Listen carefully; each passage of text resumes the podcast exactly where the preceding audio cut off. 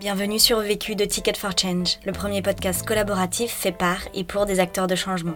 Dans ce podcast, tu entendras des témoignages d'hommes et de femmes qui ont décidé d'utiliser les quatre-vingt mille heures de leur vie qu'ils font passer à travailler pour contribuer à la résolution des enjeux sociaux et environnementaux d'aujourd'hui. Ils te partagent leurs meilleurs apprentissages suite aux succès et galères qu'ils ont vécus. Ce podcast a été réalisé par Alice Salamon, qui accompagne les acteurs engagés dans des démarches environnementales à faire savoir leur savoir-faire. Elle prépare son propre podcast pour partager des histoires inspirantes d'éco-transition. Je n'ai qu'une question à vous poser. C'est quoi la question ? C'est quoi le problème ? Vécu ! À chaque galère, des apprentissages. Vécu ! Vécu, des retours d'expérience pour gagner du temps et de l'énergie. Coucou à tous, je m'appelle Priscilla, j'ai trente-neuf ans, je suis née dans la région à Roubaix. Je suis mariée, j'ai deux enfants de six et huit ans. Et euh, au niveau professionnel, j'ai euh, une expérience de, de quinze ans dans la recherche clinique. M'a amenée à travailler en France, en Angleterre également. Bonjour à tous, je m'appelle Nel Guilleux, j'ai quarante ans, je suis originaire de Normandie et je vis à Lille depuis cinq ans. Je suis mariée, j'ai deux enfants et j'ai travaillé dans le marketing durant neuf ans. Priscilla et moi, on, a, on est co-gérante de l'épicerie euh, Episens, une épicerie éco-responsable qu'on a ouverte euh, depuis le quatorze octobre dans le centre-ville de Bondues. En fait, notre épicerie, elle propose des produits en vrac, bio et locaux, et dont la particularité, c'est de proposer aussi également euh, une partie euh, crèmerie et des fruits et légumes. La question. Comment se différencier sur un marché compétitif ? Le vécu. Plusieurs épiceries VRAC existent déjà et continuent de se développer dans toute la métropole lilloise. C'est un marché très porteur. Euh, le zéro déchet est très tendance. Beaucoup de gens s'y mettent et beaucoup de municipalités aussi le, l'accompagnent. Les interlocuteurs qu'on a pu rencontrer sont déjà bien conquis par ce type de projet qui est, qui est très en vogue. Alors, euh, du coup, la question, effectivement, c'était de comment se différencier, comment proposer mieux. Comme on avait la volonté de, de se lancer dans ce secteur, il a fallu vraiment qu'on travaille notre offre, qu'on essaye de, d'améliorer tout ce qui était déjà euh, proposé. Et euh, l'idée, c'était vraiment de trouver un élément différenciant qui euh, représenterait une réelle plus-value par rapport euh, aux autres acteurs du marché. Premier apprentissage. Apprendre de ses futures parties prenantes.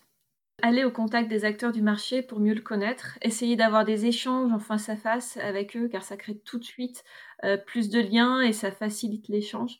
Ça nous permet aussi euh, de mieux comprendre, de mieux se rendre compte de la réalité du terrain, sentir, sentir certaines subtilités qu'on n'aurait pas forcément euh, perçues par email.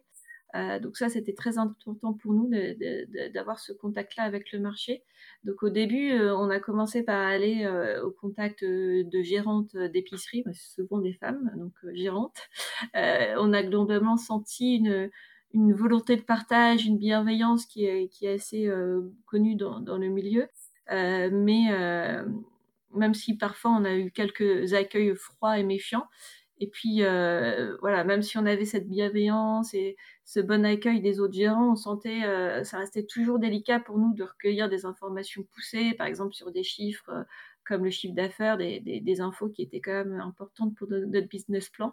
Et puis, euh, on avait aussi peut-être des freins personnels. Voilà, on, on représentait euh, malgré tout quand même une potentielle future concurrence et on ne se sentait pas forcément assez légitime pour aller dans des questions euh, assez poussées comme ça euh, parce qu'on en était au, au tout début de notre projet. Donc c'était parfois complexe par ce biais-là d'avoir des informations euh, terrain vraiment précises euh, et du coup il a fallu qu'on trouve un autre biais et du coup assez vite on s'est dit qu'on allait euh, rencontrer des potentiels euh, futurs fournisseurs qui pouvait être moins impressionnant pour nous que la concurrence directe, et peut-être plus ouvert à échanger des, des informations. Et du coup, on se présentait comme des, des futures clientes euh, en demandant un partage d'informations. Et effectivement, ça, ça a été assez payant parce que ça a été une mine d'informations pour nous. Pour prendre un exemple concret, on a rencontré euh, quelqu'un qui est devenu maintenant un de nos fournisseurs et qui a accepté d'échanger. On a eu un, un, un dialogue très construit. Il nous a accueillis pendant plus d'une heure. Et euh, il nous a donné des informations clés sur le fonctionnement du marché, par exemple, avec des informations sur l'état du marché actuel, sur son évolution potentielle, avec la loi de deux mille vingt et un sur les emballages et usages uniques qui, repose, qui représente vraiment euh, une opportunité sur, sur le marché, des infos sur les marges, sur les paniers moyens, aussi sur les villes potentielles dans lesquelles s'implanter, sur les loyers. aussi des infos pour la création d'entreprises sur toutes les structures d'aide et puis euh, toutes les aides qu'il pouvait y avoir. Euh, il nous a aussi euh, voilà, conseillé, euh, ce qu'on présentait, c'était vraiment de travailler le réseau. Donc, on a adhéré au réseau V R A C, qui est une association de loi dix-neuf cent un qui regroupe tous les fournisseurs et tous les acteurs du, du marché du V R A C et qui est vraiment euh, très active et qui nous a beaucoup aidé aussi. Et voilà, il nous a aussi conseillé euh, de rencontrer le plus de monde possible, d'aller au contact des acteurs de la région, d'échanger, de connaître son marché à fond. Et puis, au niveau de la stratégie marketing, le conseil, c'était de travailler les points de différenciation, de se démarquer, euh, d'identifier des axes d'amélioration possibles, euh, les freins aussi que peuvent avoir les consommateurs pour consommer en vrac notamment, euh, pour proposer une offre différenciante qui aurait vraiment une réelle valeur ajoutée par rapport aux offres qui existent déjà sur le marché. Euh, voilà, ce qui était bien avec les fournisseurs, c'est qu'a priori, on n'avait rien à offrir en contrepartie. Et puis, euh, euh, voilà, on avait aussi une bienveillance, et, euh, une volonté de, de partage et de faire progresser euh, le développement de, de ce marché-là. Après, euh, tous les fournisseurs n'ont pas pris le temps de cet échange aussi construit et aussi long, euh, mais euh, on s'est pris quelques, quelques vents, mais euh, ça valait le coup parce qu'au final, on a quand même eu pas mal d'échanges très, très constructifs et des informations importantes et qui nous ont permis d'avancer efficacement. Deuxième apprentissage. Travailler son étude de marché à fond. Pour l'étude de marché, on a eu un peu tous les conseils euh, et toutes les recommandations. Il y en a qui nous disaient, bah voilà, ça se fait en une semaine. Il y en a qui disent, ça se fait, c'est très long. Voilà, nous, on a pris le parti de prendre le temps de le faire euh, en deux mois. Alors, parfois, on a eu la sensation de ne pas avancer. Clairement, c'est très chronophage, mais ça valait vraiment le coup. Euh, on a fait donc euh, notre étude de marché. On, a, on s'est concentré sur deux points. L'étude de la concurrence en premier et puis après l'étude des clients. Alors tout d'abord l'étude de la concurrence. On a visité à peu près toutes les épiceries euh, de la région et on a relevé euh, les points forts et les points faibles de chacune. Et on a essayé de, de après synthétiser tout ça. Donc euh, au niveau des points forts, euh, ce qui ressortait vraiment, c'est que c'est bon voilà, un commerce de proximité. Donc on a vraiment l'accueil, le conseil client personnalisé, le lien social. Ça c'est vraiment primordial. Donc, il fallait, fallait absolument qu'on retrouve ça dans notre épicerie, mais c'était comme ça qu'on le, de toute façon qu'on le concevait. Et puis, au niveau des points faibles, ce qu'on a remarqué, c'est qu'en fait, on avait, euh, bon, c'est beaucoup des épiceries vrac, et donc il y avait soit le vrac, ou alors c'est soit des mm, commerces que de bio, ou des commerces que locaux. Et nous, on trouvait qu'en fait, il manquait une offre euh, éco-responsable plutôt globale. C'est-à-dire qu'on euh, voulait apporter une réponse globale, donc euh, vrac, bio et local, au maximum, en fait, sur nos produits. Alors après, on a également identifié un autre point faible, c'est la signalétique. Bah, par définition, les, le vrac, il n'y a pas d'emballage.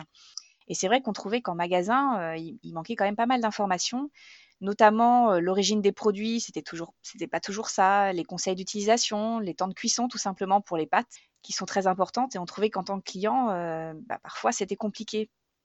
Donc on s'est dit qu'on allait vraiment euh, faire attention à ça en notre magasin et, et, et faire de ces points faibles-là euh, une force pour notre magasin.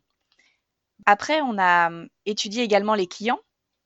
L'idée, c'était de comprendre les freins du vrac euh, et de ce genre d'épicerie euh, globalement pour essayer de les lever. Donc, on s'est d'abord basé sur euh, notre vécu, parce qu'on trouvait que c'était un casse-tête euh, en tant que cliente de consommer euh, responsable. Le premier frein, c'est que c'est chronophage. Les clients, ils doivent faire plusieurs boutiques euh, s'ils veulent consommer éco-responsable. Pour lever ce frein-là, on propose euh, une large gamme de produits. L'idée, c'était d'avoir un maximum de références. Donc pour ça, on a multiplié nos fournisseurs. Donc c'est plus complexe, mais au moins, on, voilà, on a la chance d'entreprendre à deux. Donc c'est vrai que ça nous permet de, de, de faire face euh, à la multiplicité des, des fournisseurs. On a également, pour faire cette large gamme, proposé euh, un mètre de linéaire de crèmerie et également des fruits et légumes. Alors, c'est vrai que ces, ces, ces rayons-là sont plus complexes à gérer. Il euh, y a une marge qui est plus faible, là, mais la, la rotation, elle est, elle est beaucoup plus forte.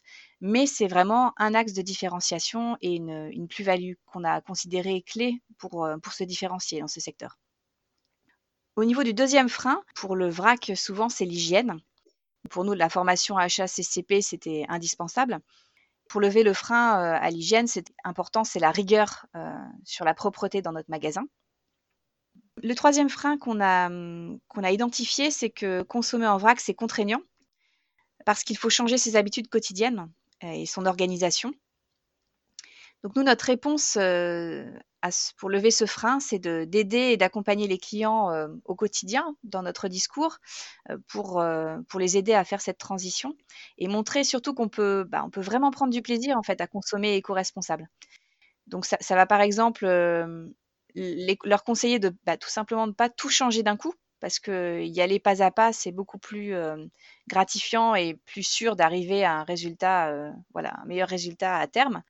Donc ça peut être commencer par exemple par remplacer les bouteilles d'eau par des gourdes.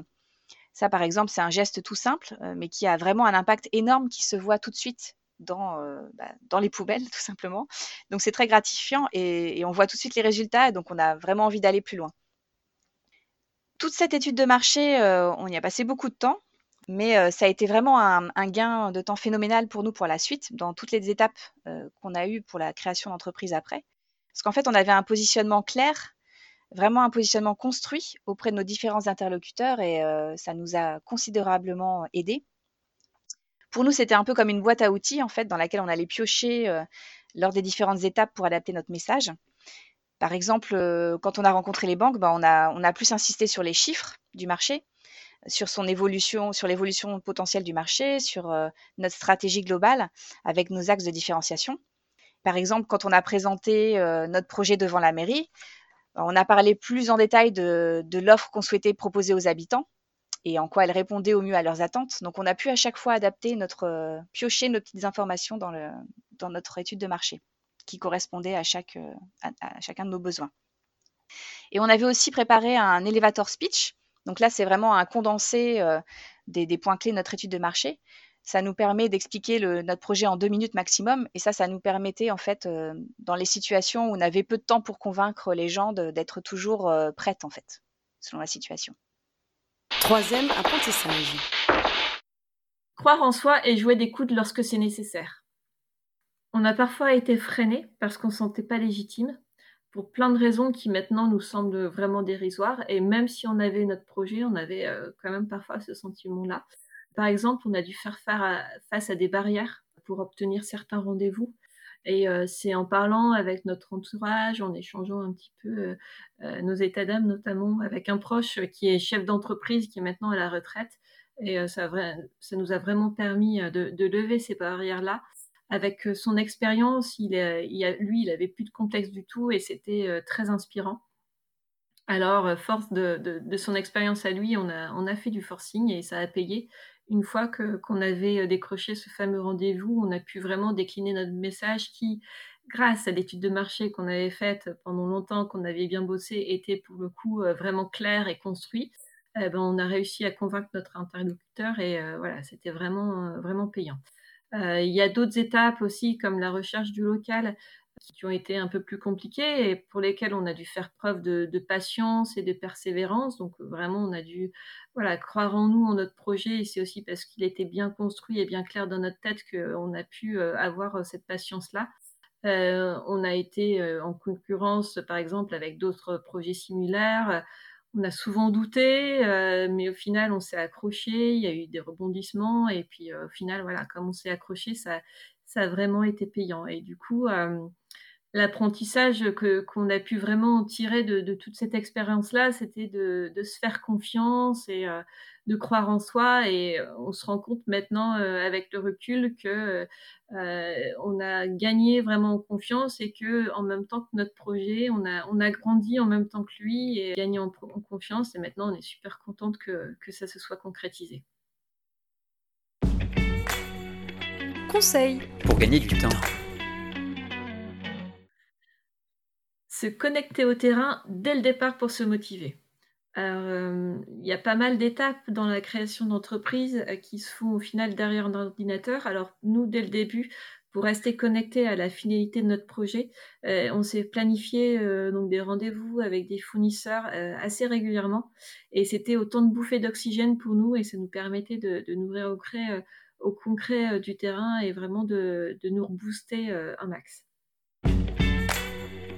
Conseil pour gagner de l'énergie. Alors moi, personnellement, je suis une adepte des post-it. J'ai l'impression de gagner du temps en fonctionnant comme ça. C'est-à-dire que je fais une liste de priorités euh, sur un post-it, des tâches qui me semblent prioritaires, et euh, une autre liste euh, qui, de tâches qui me semblent moins prioritaires. Voilà, j'ai l'impression d'y voir plus clair et d'être plus efficace euh, comme ça. L'autre question. Comment faire évoluer son offre face à des changements de comportement client qui ne sont pas maîtrisés ?